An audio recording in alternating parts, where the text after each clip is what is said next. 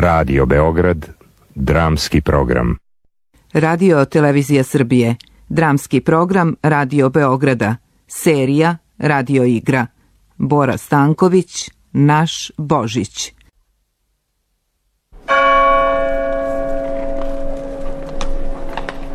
More, kakav san. Nedelja, evo ima kako se ne spava. Te Božić došao do Skoplja, sad je u Preševu, pa u Bilači i sve bliže i bliže k nama. Eh, cipele s kopčama, Mintan, on Jumbasme i Fesić sa očevom starom kitkom od Fildiša, sve je to odavno gotovo i čeka me. Naročito cipele. One mi nikako ne daju mira. Žute se, cakle miriše im džonna ćiriš. mi to opet nosiš? Uh, suve kruške. I malo suvo grožđe, nekoliko šljiva i limun.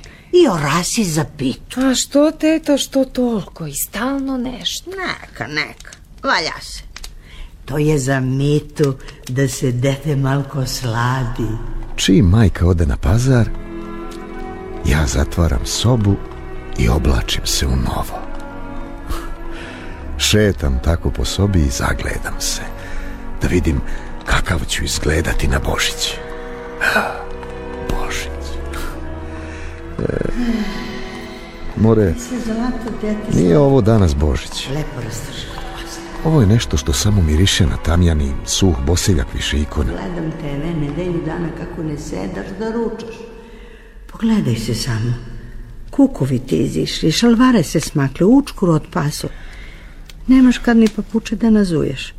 Gacoš u te stare čarape po ovo blato. Neka, teto, nije men teško, mogu ja. Znajem, znajem da nije čedo, znajem.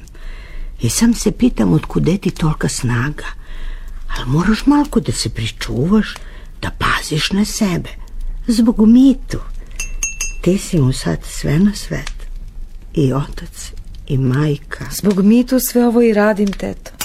Da sve za Božić bude onako kako beše dok mu još otac bi živ. Sad je on domaćin. Jest. A, a da znaš samo kako mi je ozbiljan i vredan, sve bi da pomogne. Ako, ako. I treba tako. I treba. Idi da trguješ. Eve pare. Ja? Ti nego koji? A šta da kupim? Sve što treba u kuću. Brašno, šećer, biber. A kusur nemoj da mi vrćeš, možda ti zatreba. A neki zvecka malko po džepovi, šta fali? Na polici se sjaje sahani. Uza zid prislonjene sofre i tepsije, da se što pre odsede. Polica, vrata, pragovi i ćerčiva prozorska, sve je to oribano, Nano, vlažno, šta to miriše? žuto. Đul pita sine. A ovoj poglej. Pita od kisel kupus tek izvađena, pa punjene suve paprike. Onda gura bije. A sutra u zoru banica. Kad se zažuti i zamiriše. Nano, gladan sam. Nemoj, čedo, nemoj sad. Nana je sve to za teb spremila, za, za koga drugog. Nemoj, da se čekamo Božić. Sutra će. E ne, već je došao u tekiju. Kod koga u tekiju? Nano, da idem da ga vidim. Stani mi to ne možda ga vidiš, čedo moje. Al ne brini, doći će oni kod nas. Sad me i majka već ne grdi, ako što god slomim. A kamoli da me bije, jer lošo je pred Božić. Čak me drugše nekako i gleda. Mi to. Ne kao majka, već nekako Ne budi se, mi. kao starijeg od sebe. Ajde, sine, ustani. Božić došao. Ajde, domaćine moj. Spremila ti majka vodu da se okupaš. Nano, ti plačeš. Kupaš me. A pusti Sva se topiš u punoći i belini moje snage, od radost. a kandilo ispod ikone puckara. Mirišu opajani ćilimi u sobi i slama iz zasura. Sa ulice se već razabiru glasovi. Zvona bruje u daljini.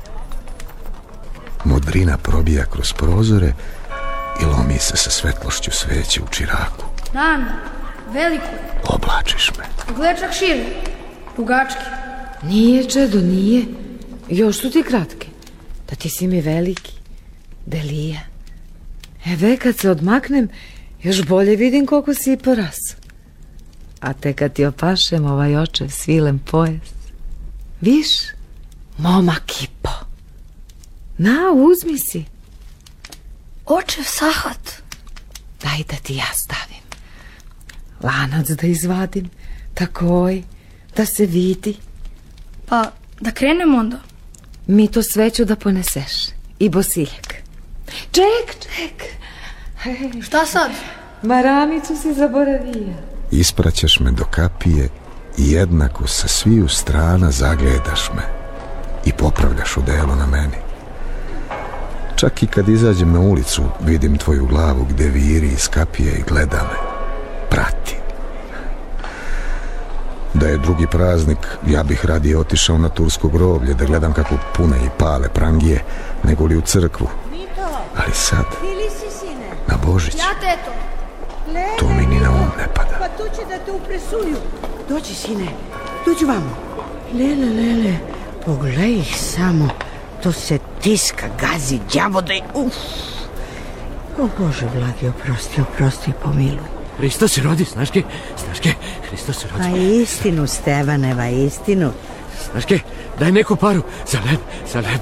Hmm, znam ja taj tvoj leb. Nego da dođeš ti kod men pa ću ti dam i leb i meso. Neću meso, sam leb. Neću meso, neću meso. Dobro, Stevane, dobro, sam leb. Eve ti para, uzmi. Neću, sam leb iskam, sam leb, sam leb. Muko moja. Mito, hajde ti za mnom. Gde, teto? Kako kude? Unutra, u crkvu. a unutra u crkvi samo se vide ljudske glave. Između njih svetlucaju plameni sveća od kojih se dim polako vijugavo diže, stapa i gubi među svodovima. Sproću se sjaji ikonostas. Po njemu žmirkaju zapaljena kandila, a više svega kao zvezde trepću i prodiru ozgo upaljene sveće oko raspeća. Hristos se rodi. Pa istinu se rodi, sine. Eve, nano, nafora za tebe. Živ mi bio mito. U ime oca i sina i svetoga duha, amin. Ili ko dolazio? Kumašini sine, ja gi zaustavlja dok ti ne dođe, ali nemaju kad. Eto, ostavili ti naranđe i mnogo te pozdravili. A ti si mi gladan. A ja te tugo, o, slatko moje dete. Sedi da te majka posluši.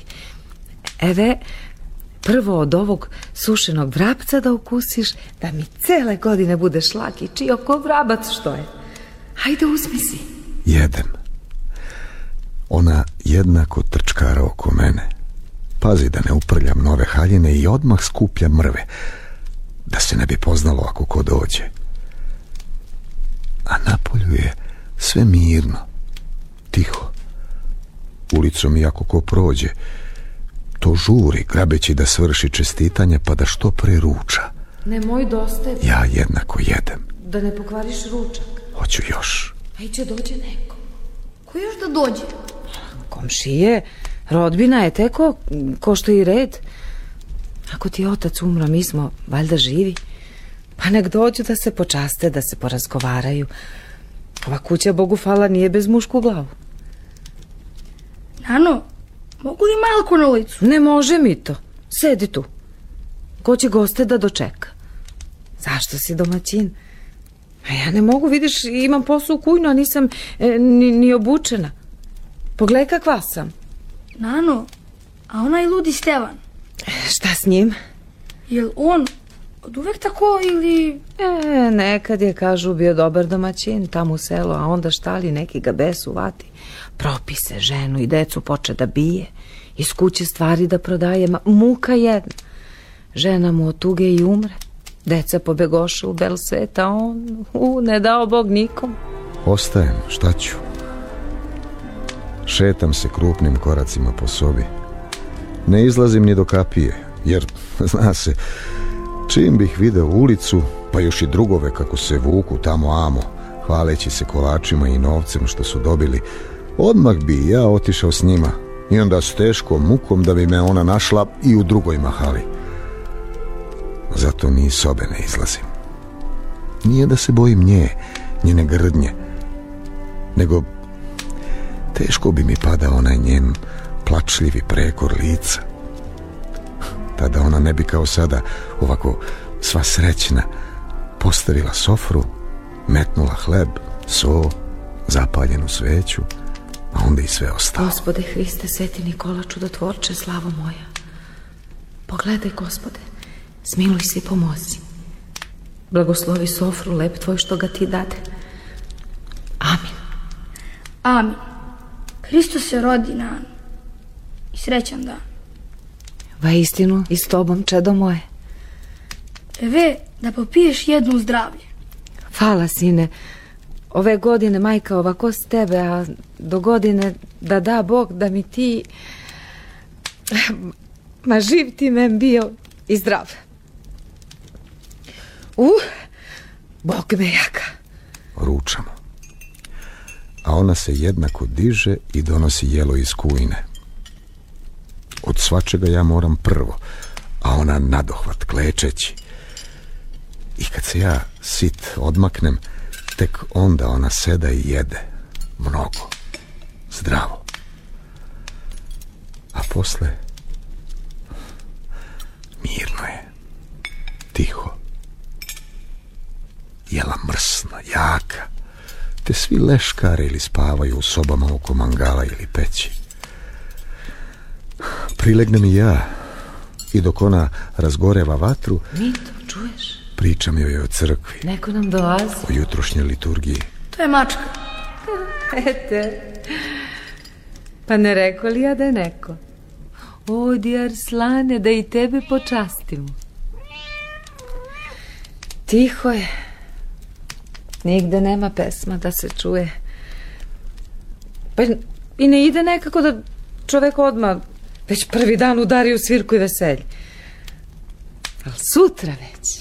I mi to, ma ima sve da se ori. Sutra ujutru tek popovi ako odstoje službu. Iz dimnjaka po kućama pokulja gust, tmolast dim od pečenja i cela ulica zamiriše. I već počinju da šalju po Fatimu, čuvenu prsatu ciganku s belim licem, crnim i okruglim očima. Gde god se okreneš, svuda žagor, pesma, svirka. Jedi mi to jedi. Samo kod nas Da nas ne smeš da budeš gladan. Ne mogu nano više. Jedi, sine, greota da se baci. A što da se baci? Gosti kad dođu... More kakvi gosti. Što je dolazilo, to došlo izjutra na rakiju. Štede nas, misle siroti nemaju. A što ja, volko meze spremi i toliko kafu skuva? Ne treba mi to, niko da nas štedi. I kod nas je puna sofra. I kod nas svega ima. Ajde idi. Kude to? Na ulicu more. Da slušaš svirače i gledaš oro. I s drugari da jurcaš. Čuješ? Rista bojačija. I kad li već stiže da se pobije i da se zatvori u kuću. I sad ne sedi na doksad, pije rakiju, puca i tera ženu da mu peva. I tako svaki Božić. Hej. Ajde. Idi ti. Idi si. Neću. Ne ide mi se. Ajde, sine, imam ja pos. Sudovi da operem i ovoj da rasklonim.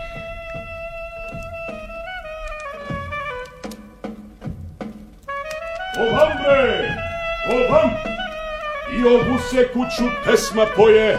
Ej, domaćine! Tišina bre! Tu smo, tu. Hristos se rodi domaćice. Va istinu se rodi. Kamo? Gde je domaćin? Tu je, tu. Mi to stigli gosti. Hristos se rodi. A istinu se rodi Dimitrije, odi sine da te tvoj čaj Jovan poljubi i da te daruje. Ete! Pa sedite, sedite si. Jasno, je li mi? I vi nego šta? I vi da se počastite. Ajok! Prvo pesma, pa onda čas. Sviri bre! Šta gazdo? Domaćin šta hoće? Dimitrije, kazuj. Kaži, Gaetano, mome mori. Gaetano, mome mori. Moju pesmu. E, Mito. Ovu pesmu ti je pokojni otac mnogo voleo. Koliko smo je puta zajedno pevali da znaš. Kad ono terasmo karavane za tetovo Skopje. Mnogo dobar čovek beše, mnogo. Za toga Bog i uze tako rano. Zlato, sestro slatka, a sam kad se setim kako se nekad u ovu kuću slavilo, po tri dana i tri noći, jelo se, pilo, pevalo, a on, po brati moj, svakom da ugodi, svakog da počasti, niko da se ne uvredi. Kusni Jovan, ja baš za tebe ostavi. Nemoj, sedi, ima ko, e te ga nekon služi. Vidiš li ga koliki nam je poraz? Da je živ i zdrava, ti sedi tu, tako, do mene. Hvala ti što si nas se setio. Da mu je otac živ, ti znaješ, drugše bi sad bilo, a ova koji... Ali hvala ti. Hvala što si se bar ti setio i došao. Ja? Zar ja da zaboravim ovu kuću? Mito, vidiš li? Božić, sine. Božić? I evo ga Božić. Došao i kod nas. Neš da ga vidiš, ali je tu. A majka, sa suzom što joj polako klizi niz obraz, gleda me kako gologlav stojim između svirača i dvorim ih sa očevim sahatom na prsima. Naš Božić. U seriji Radio igra slušali ste premijeru dela Bore Stankovića Naš Božić u radiodramatizaciji Olivere Kolarić. Uloge su tumačili Branislav Platiša, Dobrila Ilić, Branka Pujić, Radoslav Miljanić, Stefan Kanjevac i Lepomir Ivković. Lektor Olga Babić. Muzički saradnik Predrag Vasić. Ton majstor Zoran Uzelac. Reditelj Zoran Rangelov. Producent Aleksandra Rajić-Žikić. Urednik serije Olivera Kolarić. Proizvodnja Dramski program Radio Beograda decembar 2015. godine.